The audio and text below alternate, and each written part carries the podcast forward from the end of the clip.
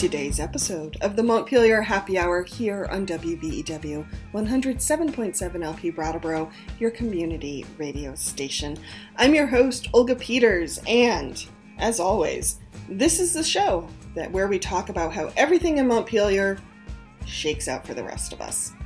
I want to welcome to the show this week Emily Kornheiser, regular contributor and representative from the town of Brattleboro. Hello, Emily. Hello, Olga. Good to see you. And new to the show, John Woodward, who is an energy economist and policy consultant. So glad you can join us today, John. It's nice to have you. We had. well, what I'm excited about talking about today is, as folks may know, this summer, Emily, and probably into the fall, knowing us, we're going to spend some time looking at Vermont from a bigger perspective. And so today we're going to be touching into renewable energy and how that all fits with issues around the power grid. I'm intrigued, John, going forward for this conversation because you know, we always talk about how things are connected, especially when we talk about things like climate change. And you can't get much more of a web than the power grid. It's connecting towns, it's connecting regions, and if you, as I understand it, if you pull on one piece of it, other pieces happen. And so when you fit renewable energy into the conversation, you start talking about policies and economics and governance and all these other things outside just what powers your light bulb when you turn on your light in the morning. Let's give folks a lay of the land right now. How are the grid and renewables fitting together or not right now? Sure. Yes, it is a very, uh, very much a sticky web, too. Um, some people call the grid the world's biggest machine, um, which I think is pretty accurate um, since it literally, you can connect, you know, the plugs in our house to the plugs in someone's house in California if you want to trace the lines. Well, almost, but another story. So, um, right now, say in Vermont, right, we have very strong, like a bunch of other states, um, very strong renewable energy, renewable electricity, and renewable energy targets. Um, you know, on the books and statute, we're supposed to be aiming for 90% renewable energy by 2050, and a big chunk of that um, will be uh, done through electricity, uh, cleaning up and greening up the electricity supply, which is already starting out pretty uh, pretty green to begin with um, in Vermont, largely thanks to um, lots of uh, hydropower, uh, long-standing relationship with our Quebecois neighbors up north, Hydro Quebec specifically, lots of big hydropower dams have been giving us some um, firm, firm renewable power for a long time. But um, you know, we, in addition to that, um, so those are sort of traditional, you know, green uh, renewable energy. But what what grabs most of the attention, of course, is is the the wind that's come on um, the last 10, 20 years. Mm-hmm. Um, and of course, all the solar um, that's being deployed largely, um, not exclusively, but largely through through net metering policies. Mm-hmm. This is the you know the classic rooftop solar stuff that um, get, gets a lot of attention in the press. But we also have larger, what they call utility scale solar plants um, that are less visible and, and less less the subject of sort of public policy debates because it's utilities um, contracting with developers to, to to build bigger plants that become part of our overall power supply portfolio. Mm-hmm. But so it's important to distinguish between what they call distributed renewable energy. That's that's um, renewable energy plants that are actually patched into the distribution grid and the more traditional renewable sources that are patched into the transmission system or the bulk power system generate there and basically flow their power downstream to consumers. So distributed is a, is is a still a new paradigm, distributed generation that um, we'll be sort of adapting to and coping with for a long time because it, the implications are that we now are sending, if we have enough of it, we'll be sending power up onto um, the distribution grid. It will flow to where where it is in demand in any given, you know, any given second because of the speed that electricity moves to.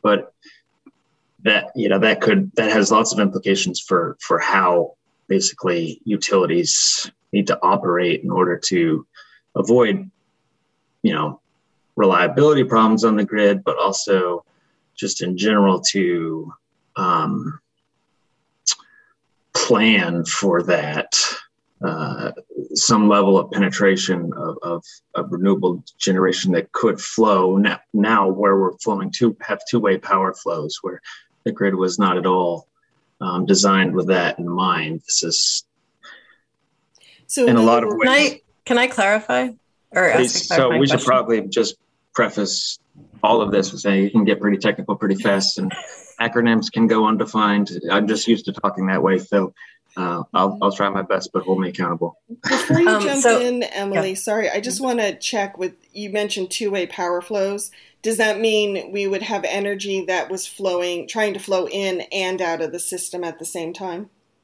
An example. Um, right now, Windham County, we're all in. Um, there's a sub a distribution utility owned substation um, called the North Brattleboro North Brattleboro substation. You might have seen the construction work they did on it last summer. Mm-hmm. Um, there will be in on really sunny days there's enough solar in the surrounding area um, there will be um, power flowing from those solar panels up into the substation and onto the bigger wires that are normally fed to that where power is normally fed to that substation is now exporting from that substation onto the larger distribution system so mm-hmm. from there it goes just by the laws of phys- physics, it will go to where you know the the nearest load center is, wherever that is. Mm-hmm. Um, so it can also go even further onto the transmission system, which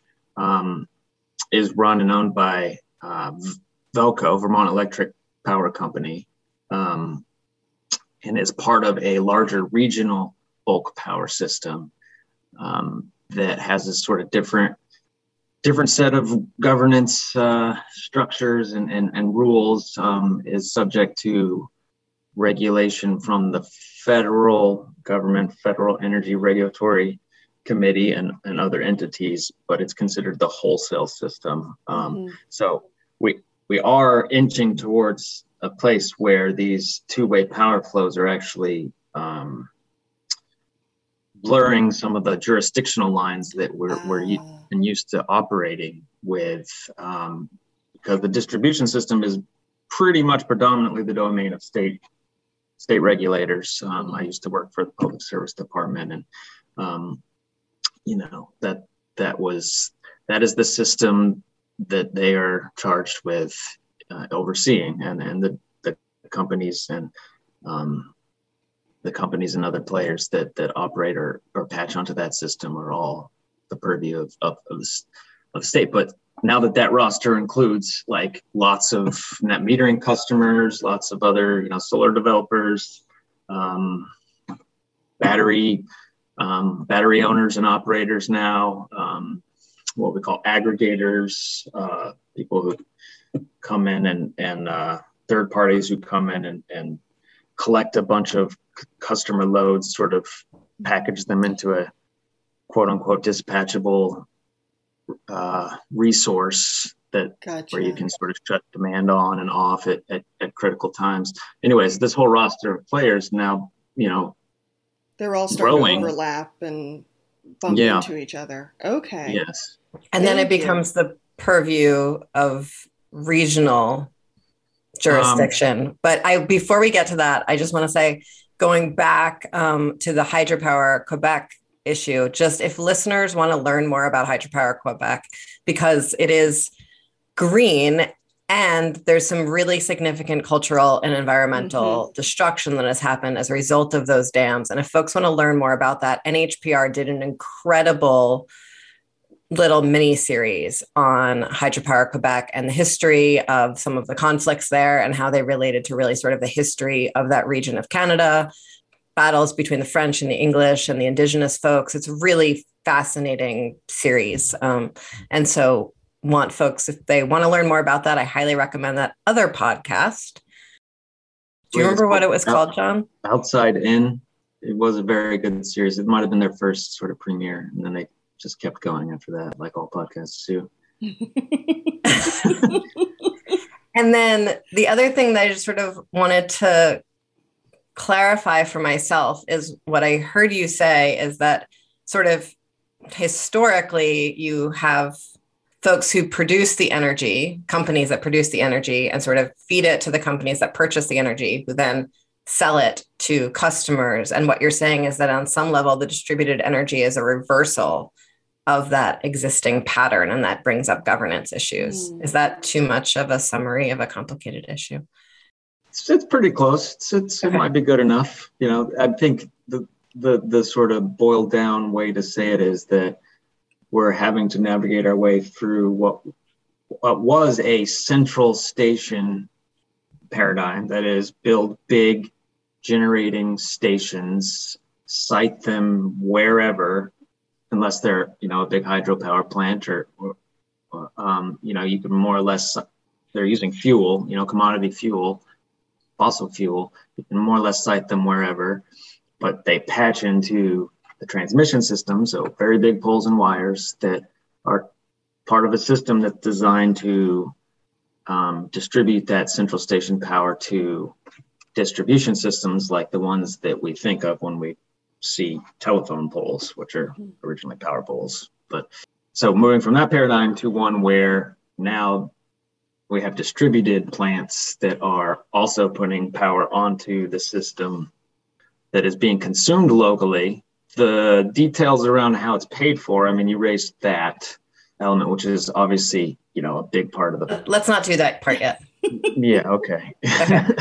And so, and then so from there, and then that sort of the flows, historic flows, new flows, and then there's the governance, which historically has well not we don't want to go too far back in history because well we will but that's not what i'm asking about right now so right now, governance, especially in Vermont, um, you said that it was regulated at the state level for distribution within the state, sort of to customers. And that's a patchwork in Vermont of private sector corporations um, and then co ops.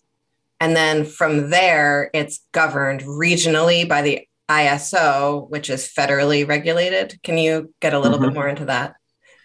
Yes. So at the regional level, so what I was calling the wholesale system, um, it is overseen um, by the Federal Energy Regulatory Committee um, at a at an abstract level. I mean, and like historically, you know, that is what the the FERC we call it um, was instituted to do. Um, interestingly, because you know we're talking about interstate trade when we talk about power flowing across state borders. Um, and they, in the late, mm, when was it, 2000, early 2000s, um, late 90s, early 2000s, instituted a requirement for regional transmission organizations to be developed, which is another way to say basically ISO, independent system operator, which you're talking about. So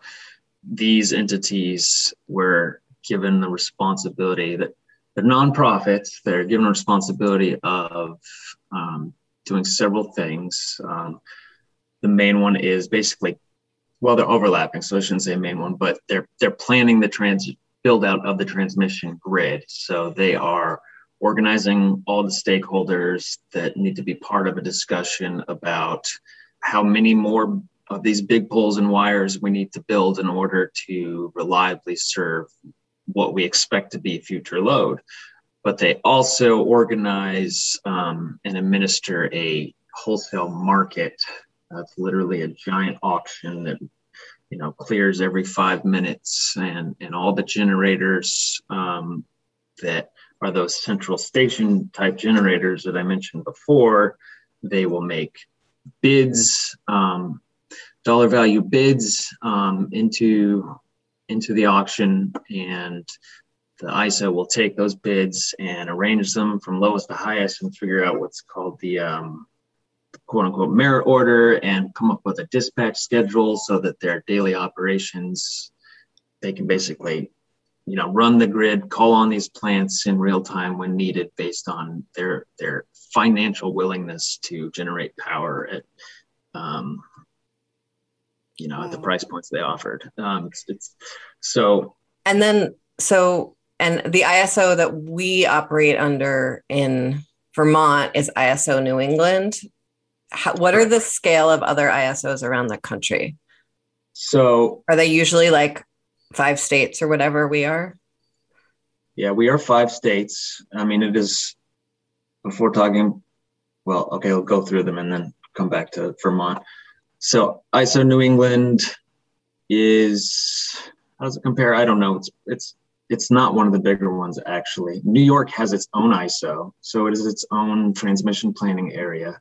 Um, there's PJM, which originally stood for Pennsylvania, New Jersey, and Maryland, but has since expanded to cover most of the Mid Atlantic and a good chunk of the eastern part of the Midwest, including like areas of Ohio.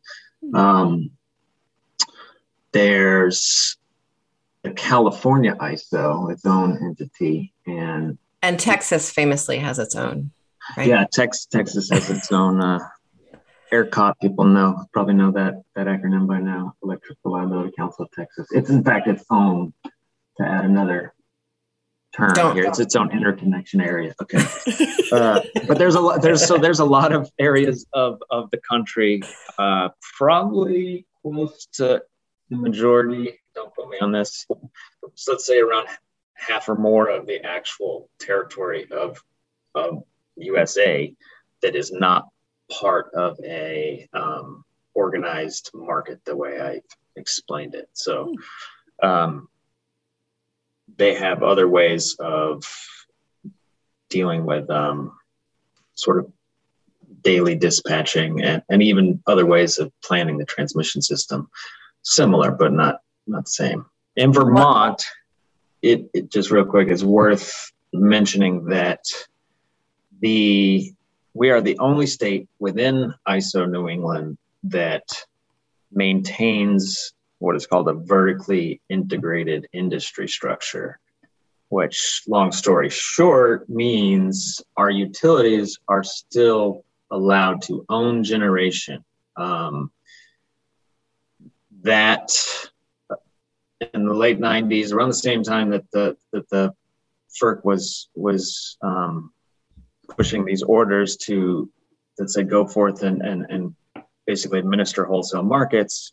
A lot of states were also um, doing what's called restructuring or or deregulation, depending on you know how you think about it. You know, long you know, which basically meant that utilities had to mostly divest themselves of the generation that they owned previously. So all those all those plants, those big central plants that they owned, um, they were no longer allowed to own under the the hope and dream that you could introduce competition um, within the generation segment of the industry, so that now you know we can have all these merchant plants um, competing in a in a market, you know, on price, making literally bids into an administered auction, and that would uh, that would get us the lowest, you know, the lowest possible wholesale price of power that would then flow down to the distribution companies, which are now, except for in Vermont, wires only companies. They just own the wires and administ- make sure that you know the the small poles and, poles and wires at the distribution level are maintained and their customers are happy, but they don't run they don't run power plants anymore. Not so in Vermont. We still have a fair amount. In fact, Emily and I are going to uh, the Waterbury State Park and uh, on Monday, where the GMP still owns a hydro dam, um, hydropower plant that uh, has been ponded up into a reservoir. So it's from the 1930s, I think. Oh, cool. Two things. One, we did not reveal that John yes. is my partner here on the show yet. Um, in the interest of full disclosure. In interest of full disclosure, we were going to record in the same room and then decided that not to. And so we are in two different rooms of the same house. And I'm really excited to have John on the show today yeah. talk about electricity. Um, and was that not do, supposed to do that? Was that blowing? No, no, no. It was good. it was good. I meant good. to do it at the beginning. Yeah. Um, and that's, we that's do the proper a, thing to do. yes. As a family, we do occasionally vacation near historic electrical infrastructure because that's how cool we are. Um, and then one thing that's really interesting to me about the Vermont grid in relationship to all of this other stuff. And part of why I wanted to talk about all this today um, is that given that so much of our electricity governance and purchasing happens in the context of the ISO New England, not in the context of just Vermont, it's helpful for me to remember what an incredibly small scale Vermont's electricity needs and market is in relationship to ISO New England. Um, mm. And while we have a different regulatory structure that I think is important to talk about, I also, um, I think often we talk about the solutions for climate change or the future of Vermont in this context of let's electrify everything and then it will be green. Um, but it's only green if the grid is green. Mm-hmm. And us greening our Vermont grid is often small potatoes, tiny beans, whatever you want to call it, in relationship to the scale of the ISO grid that we have. So I'm curious to hear about sort of what scale we are in relationship to the ISO grid and how much power Vermont has in relationship to these other states that are purchasing and producing so much more than we are. Yeah, we're a drop in the bucket. Roughly 4% of the electrical energy consumed, know, more or less same number of cu- customers um, in the region. Um, Four percent of 4% the New England New grid England. is yeah. consumed in Vermont. Uh, yeah, four percent of all electrical load consumed in New England is is consumed by Vermonters. Um, mm-hmm. So, however, you know, there are sort of. I, I will get to the question of like whether or not that means our power portfolio is actually green or not. Um, I think you can still, just as a preview, safely say it is, at least on a contractual basis. Um, but the way the ISO New England governance structure is set up allows for fairly equal participation um, of this each of the six New England states um, in you know in the various you know transmission planning discussions and processes as well as like policy conversations which the latter of are happening having to happen more and more because of all the all the problems posed by you know the fact that the wholesale market was not designed for renewable generators that don't have fuel costs. Mm-hmm. Um, interesting thing, we rabbit hole we could go down another time. Um, but that's not like I think you're getting at more the sort of purchasing power that maybe Vermont had. You know, the, the influence that might be wielded by you know the the dollars that utilities um, and customers spend on on power, thereby like you know to the extent those are sort of demand signals for generators and like do they move the needle? Um, and so you know it'd be one thing if we were just like getting all of our power you know off the wholesale market and like just you know whatever the mark you know whatever power cleared through the market that's what we're getting and you know be predominantly natural gas. That's that's been the story um, for the past 10 years, the vast expansion of natural gas. Um, but we actually have a lot of, you know, we do, like I said, we still own some of our own generation, so that's self supply. It's not actually a lot. And um, it hasn't, that fleet really hasn't been added to except for um, you know, the wind, um, some of the wind, you know, the wind plants in the Northeast Kingdom and, and around there, um, much ballyhooed wind. Um, so it's, and solar, of course.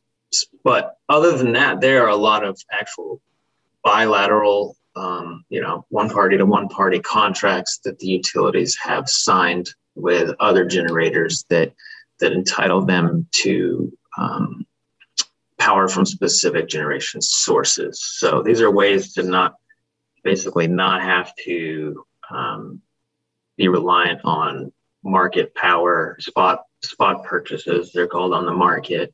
Um, they're they're locked in contracts. Some of them are pretty long term to the extent that like I think for the next 10 you know 10 to 15 years it's been a while you know i don't look at this stuff anymore i'm not a regulator anymore but um, we have a, a pretty much a, a really pretty green portfolio of contract path power um, say contract Wait, so path. does that does that mean that our power company, say um, either the Central Vermont Power Co op or Green Mountain Power, have relationships to buy directly from electricity producers. And so they're not going through that auction process that you described? Yeah, you could think of it that way. All, um, so every option has to have two sides, buyer and seller. Um, everything that um, the utilities have to serve as load has to actually be cleared at the has to be paid for settled sorry paid for at the um, at the clearing price of the auction auction um, but they the various prices that are being paid in these contracts are whatever you know whatever they are negotiated with the other party so if it's a big you know, nuke plant, um, you know, that's going to give 24 seven firm power. That's going to have one price. If it's a, you know, if it's a wind plant, New Hampshire, um, that's probably, you know, that's, that's just going to be able to guarantee a little bit, like not base load power, not all the time. It's going to be a different price. So, you know, there's entire divisions of the utilities that their job is to make sure that they have, you know, what they consider a, a, a you know, a good portfolio, a good hedged portfolio, um, and, and has to pass muster with the regulators as least least costs. So in terms of the power they're buying from suppliers, that's going to be um, the sum product of, of all those different contracts plus whatever they're exposed to, whatever they're exposed to day to day, minute to minute, um, to fill the gap that they don't have locked in on the market. Um, so, one thing I want to talk about after the break mm-hmm. um, is how those power purchases influence the cost to consumers, and particularly um, something that we've talked about how solar is essentially how essentially solar is subsidized by the consumer and what that looks like um, from an equity perspective but I don't. Um, Olga, do you have other? I think yeah, we we do have to go to break to hear from some of our underwriters.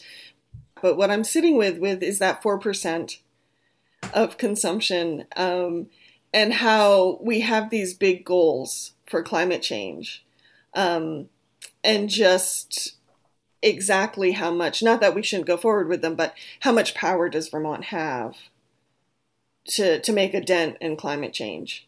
um, is something I'm just really sitting with right now, too. So we're going to go to break. We're going to hear from some of our underwriters here on WVEW 107.7 LP Brattleboro, your community radio station. So stay tuned. We'll be right back.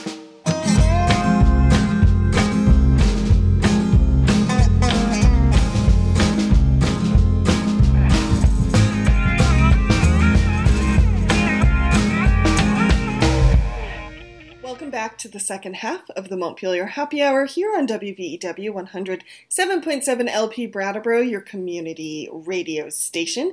You can also find us at our website, which is the Montpelier Happy Hour at captivate.fm, Emily's YouTube channel, as well as BCTV and Apple Podcasts. Hey, Emily, what do we have to remind listeners of? Well, Olga, the views and opinions expressed here on the Montpelier Happy Hour are those of the host and the guests, and none of the platforms, broadcast stations, websites, or employers of any of the hosts and the guests. Just the hosts and the guests' views and opinions. It is Thank just you. a little capsule of time, a little moment of conversation that mm-hmm. exists on its own. and then is saved forever in posterity Yeah. and the internet. Yes. so you can dip back into it whenever you want. We save moments. Right before the um, the break, we started talking about solar a little bit, Emily, and you brought up some questions about costs and equity and and how that system around solar works. Would you dive back into that, please? Yeah. I want a green future. I do not want to die in a fiery explosion. I don't want drought and flood and all of the things that are clearly on the horizon with climate change. I want to create a good future for my child, all of those things. And I remain can remain and continue to be concerned about so many of our solutions um, our green solutions are often market based and those market based solutions i think very often benefit those who can afford them financially even they're incentives that are built in that only folks who can afford them can afford while the impacts of climate change are going to hit poor folks and folks of color, marginalized folks of any kind first. Mhm. And we talked two weeks, some point recently, with Abby Course, um, who is on the Climate Council. And she also expressed some of these same concerns about what a just transition looks like. And so I want to sort of step back into how we set electricity prices and sort of what progressive electricity prices looks like and how solar and net metering fits into all of that because if we're going to do this well i think we really need to be mindful and understand how the levers impact each other and i think it's well as people could tell from the beginning of this segment it's really complicated and sometimes it's worth understanding the complication so that we can find solutions that actually get us where we want to go instead of somewhere else Mhm. Yeah. I mean, there are a lot of ways in which all of the developments that are being sort of heralded as like awesome tech innovations at the grid edge and like all these companies that are spinning out and offering customer facing um, services, energy services, whether or not, you know, the dashboard for usage or smart appliances that can communicate with the cloud and turn off and on on on demand and all this stuff plus you know storage residential scale storage in your basement and rooftop solar all that stuff like they really ch- challenge sort of the core the core of the social compact that has been sort of established between the state and the utility companies, um, which is a guarantee, you know, a monopoly in exchange for a guarantee of universal,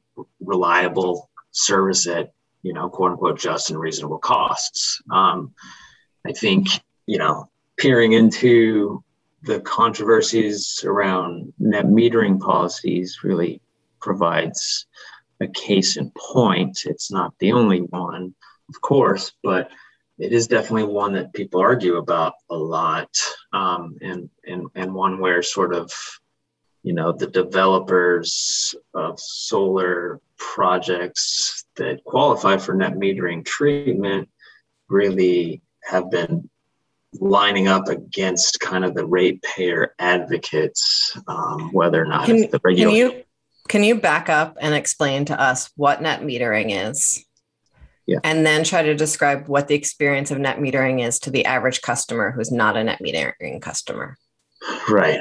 So net metering is actually kind of an accidental policy that has turned turned into um, its own its own universe, really.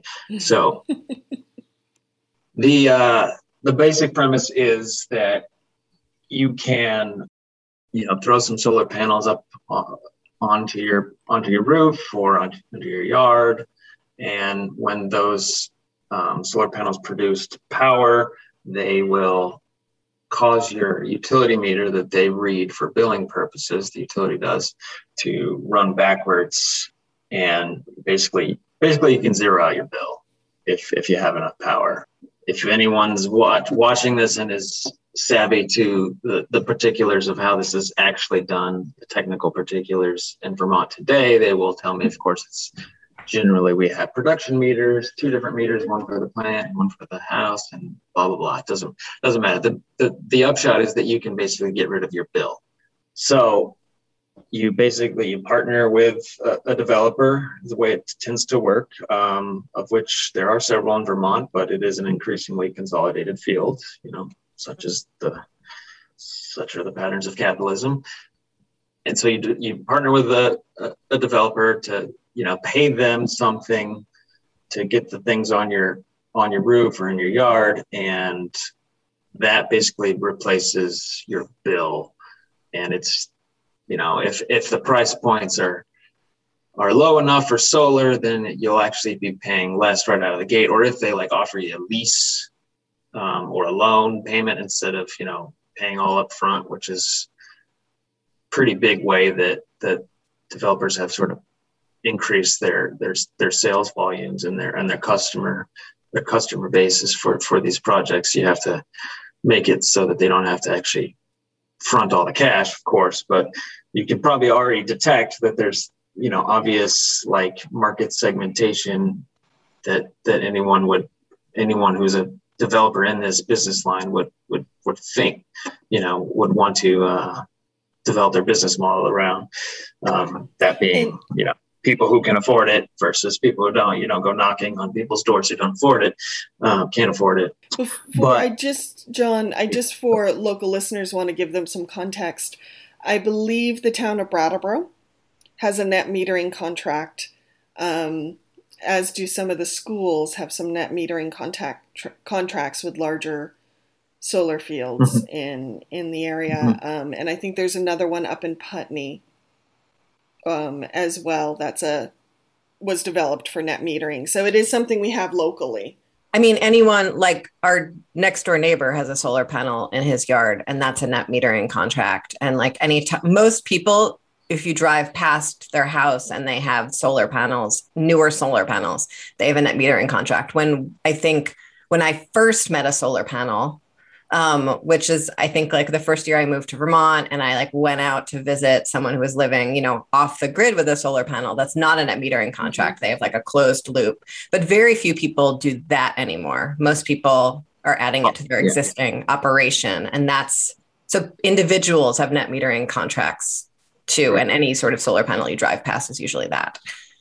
Yeah, it's a huge program in Vermont. In fact, um, per capita, you know we're up there very close to the top if not the top in terms of um, the installed solar capacity distribute you know small scale distributed solar capacity um, per capita like up there with hawaii um, and california. Um, so as as you know normalized to our population and our load it's it's an it's a lot and, and net metering is a big chunk of that. You say they're not these are not off-grid systems they're grid connected systems. Um, and sort of to, to understand um, how this has impacted kind of the way that different socioeconomic you know classes pick up the tab for different you know costs of the system you, have to you have to understand how we did that when before you know how we do rate design and how we did that cost recovery before net metering was really even a twinkle in anyone's eye.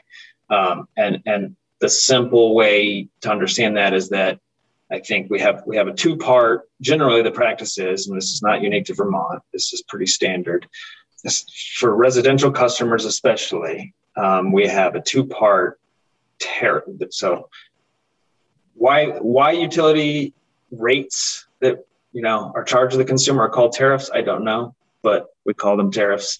A two part tariff system, um, which is one, you know, small, relatively small fixed charge, you know, a, a, set amount on your bill that will hit you every every month. Um, generally, it's supposed to capture like the cost of of of your installing your meter and your service drop and some other you know some other pretty marginal costs and there's a whole bunch of other fixed costs of the distribution system so fixed costs it just they have to be incurred. You know, you have to build poles and wires and substations, and that cost has to be recovered. That you know, there's a whole bunch of other ones that just aren't aren't in that fixed cost that that customer charge that fixed the other part of the tariff is what we all think of when we think of the rate. It's the, it's the charge per kilowatt hour. But all those other costs for the other fixed costs for um, poles wires transformers etc um, are also being recovered through that per kilowatt hour charge, a good chunk of them. So, what that means is when you reduce your usage, um, you're reducing the amount of kilowatt hours you consume, whether or not that's through a you know better efficiency, turning off your lights more often, or through a net metered project in your backyard that's you know reducing your apparent your parent build usage, you're actually now leaving a whole bunch of fixed costs stranded and at least that you would have otherwise helped to cover, help the utility to cover. Now they have to be recovered somewhere else. And that tends to show up in, if you don't change the structure of the tariff, it tends to show up in rate increases for the general residential rate mm-hmm. class or general customers um, in the future. So, so there, there's so, a cost shift happening. So, if we have less people who, because they have solar panels or because they're just reducing their power usage, um, we have sort of a less number of total net metered hours that the cost can the fixed cost can be distributed across. And so the cost per kilowatt hour needs to go up because we have a smaller pool of people who are paying those costs now. Right. And there's been some efforts um, in other states but also in vermont to like you know the net metering rules for how much they get compensated change now by statute every two years the the Public Utility Commission has to revisit them and and and um, basically tweak them, generally tweak them lower because of this issue. Is, is, is the expectation, anyways. But one of those changes was also to make sure that there's a a charge for net metering customers that they cannot they cannot bypass. That supposed to you know represent some chunk of that fixed cost that they're otherwise avoiding paying. And from a policy perspective, this, as a legislator, this becomes incredibly difficult because we have very different things that we want to incentivize, right? Like we want to incentivize the creation of more renewable energy, and we want, from a very sort of simplistic outside perspective, we want it to look like we're incentivizing the creation of more solar. Like that should be a very transparent incentive for folks. And we don't want the entire burden and we want people to reduce their electricity usage right like we want people to use efficiency we have an entire agency that is devoted towards this efficiency vermont that we pay for dearly and then at the same time we don't want to create a system where the burdens of all of that um, or the burdens of the grid are sitting with fewer and fewer people who can are less and less likely to afford it mm-hmm. and so figuring out how to navigate those three dynamics and sort of the competitions between them is mm-hmm. it's really confusing. And I'm curious, Emily, given that grid is something and and the policies that govern the grid extend beyond Vermont, how much power does the legislature have in some respects to to enact new policies or or address some of these these cross purposes? Well, we I think in some ways take more power than we have, and sometimes, um, and I think well, I think John and I would probably disagree about that in some ways. Um, and sometimes I get a little bit of a, you know, you in that legislature. Oh dear. so I guess I'd be more curious to hear how John would answer that question. Well, you know, the statutes that pertain to, you know, energy, regulated energy industries in Vermont, like in other states, do tend to leave a lot of the implementation details to rulemaking by the Public Utility Commission. Sometimes that's good, sometimes that's that's a problem. People have different opinions on how prescriptive, obviously, legislation should, the, you know, the language of legislation should be. But and we've so we've um, had the healthcare advocate on um, to talk about the Green Mountain Care Board. That was really hard for me to come up with for a second. And what sort of rulemaking and rate making process looks like there and where opportunities for leverage are in that conversation. And so I'd be curious to hear from you as those th- as that rulemaking happens with the utility commission where opportunities who is at that table how accessible is that process who's actually paying any attention to what they're doing i'll transparently say I pay no attention to what they're doing. And so be like if if you could share that with us a little bit, that would be great. Yeah. Um, well, do we want to go back to to solar at all? Um, for a second, I felt like I there was a loose end there, but should I try to close that before, before sure, getting go to ahead. this? No. Oh no. Whatever you want. Yeah. Yes, go for it. Just kidding. um, so I think if you go back to that idea that like the core of the social compact with the utilities and the state is a guarantee of universal, affordable um, electrical service. And you then sort of add to to the reality that or the possibility that, you know, a part of that service could well be, you know, the ability to to generate your own power or to use locally generated power from your neighbor or if that if that's somehow like you know makes its way into the concept of of of what it means to provide local you know distribution electrical service distribution system level then that really shifts like how you would go about things like you know how you would how you would make policies that incentivize people to put you know put up more solar panels mm-hmm. um, from one that is currently you know fairly adversarial between developers and utilities they get along fine but it's it, you know they're having to be react utilities are having to be reactive they didn't you know they didn't plan for this this reality. And and also possibly away from you know a you know an approach that essentially is relying on profit motive of developers in order to deploy the actual hardware and generating capacity all of all of which depends on a way of allocating costs that um, you know leads to you know more and more of that fixed fixed cost part of part of the um, part of the equation being picked up by people who are least likely to be able to afford mm. solar plants. So like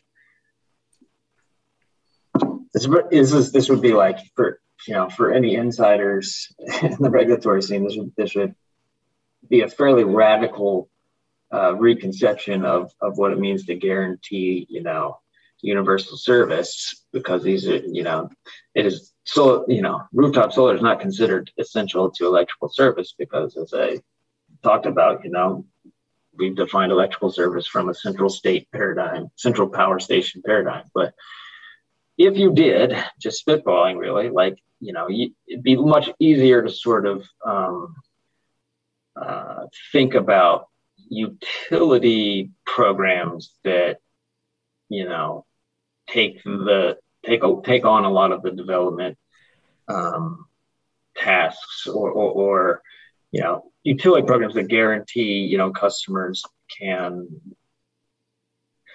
can can install their own solar that, that basically provide you know um, maybe on bill financing to do that or you know in some way or another use the utilities borrowing power for the capital costs. But so, essentially that anyone could come to the utility as a clearinghouse the utility would have the partnerships with developers in order to make these things happen. And you know the utility could plan around it instead of be reactive to it any customer regardless of income could you know um, could approach the utility it, you know. Just you know concepts like that like it, there are sort of ways around the uh, sort of like the paradigm of of like using you know sort of crude crude price incentives like net metering rates to to sort of spurn you know spurn developers to to to pick all the uh, you know pick all the lowest hanging fruit which usually means richest folks and and and and start from there. And and you know whatever shifts costs whatever costs are shifted onto other folks in the process you know cost of progress whatever. There so, around that. what I hear you saying very simply is that we have these very clear guarantees that the Public Utility Commission makes all of its decisions around. And then we have policy goals that are not necessarily aligned with those guarantees. And what it makes me think of, and that maybe if we sort of built out that guarantee a little more broadly, it would be easier to align those goals.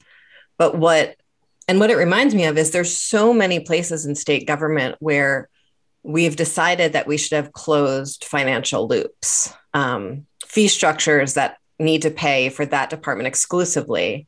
And because of that, we wind up underfunding whatever that regulatory body is or underfunding that system because we create these wild sort of reverse incentives in there. Um, and that those closed loops really don't leave space for the kind of policy progress that we often want to make. Mm-hmm. Yeah, interesting. That's uh, that's there's actually um, so this issue of like cost shifts has has really risen much more to to the public eye or at least the public policy eye in California than than here. Although we talk about it a good deal, um, and it's a part of proceedings and all that. Um, and there has been a really interesting and uh, interesting proposal that's come from from a pretty prominent um, like energy economist out there, um, UC Berkeley, to basically it sounds it sounds so basic, but you would not believe how radical a notion it is. It's just to say, hey, why don't we raise some of these fixed costs that that are that are sort of being poorly recovered and and, and falling pretty heavy on lower income folks from the progressive income tax. Why don't we not raise all of the funds that we need to run the distribution system through rates that that are sort of poorly designed? I mean, and like I don't know where that is as a proposal, but it's it's such a sacred cow to like even say that. Like from my time in government, like the idea that you could, you know, dip into the general fund for the distribution system. I mean, there's there's reasonable trepidation around that. You know, you don't, you know, it could be, especially if we're talking about private utilities, investor-owned utilities, mm-hmm. and like mm-hmm. you know, we're talking about giving them a profit out of the general fund and um, possibly talking about that, you know, the potential for that, you know, and the political stickiness issues. But um, but it's the kind of creative thinking that like seems often off limits. Thank you, John. I just looked at the time. I was so engrossed in the conversation that we have just a couple minutes left. Um, and so, just quickly touching base, we covered a lot of ground. Emily, John, any last thoughts you want to, any threads you want to just kind of tie a bow on before we we end today's show? Yeah, I just want to tie a bow really quick on the idea that I think often being on the Committee on Ways and Means, I um, struggle to translate how tax and financing policy in government um, is directly linked to policy goals. Mm-hmm. And I think this is a really clear example for listeners about how much the way we structure the financing of government um, can often be at odds with our policy goals or very closely aligned with our policy goals, and how being mindful of that on a really macro level is essential for us to provide good services to Vermonters. Thank you. How about you, John? Yeah, I wish it was possible to tie neat bows around all this stuff, but the, the grid is, I mean, there are so many open questions about how the, you know, how the grid at all levels, distribution, that's the retail level, transmission, wholesale level that we've talked about both in turn, all of those levels are going to be run and like what what it really means to have a hundred percent renewable grid and like what that means for how um, utilities need to operate, what that means for consumers, whether or not they're going to be participants in the literal operations of the grid, you know, minute to minute, if they have solar panels or batteries or, you know, responsive loads in their home.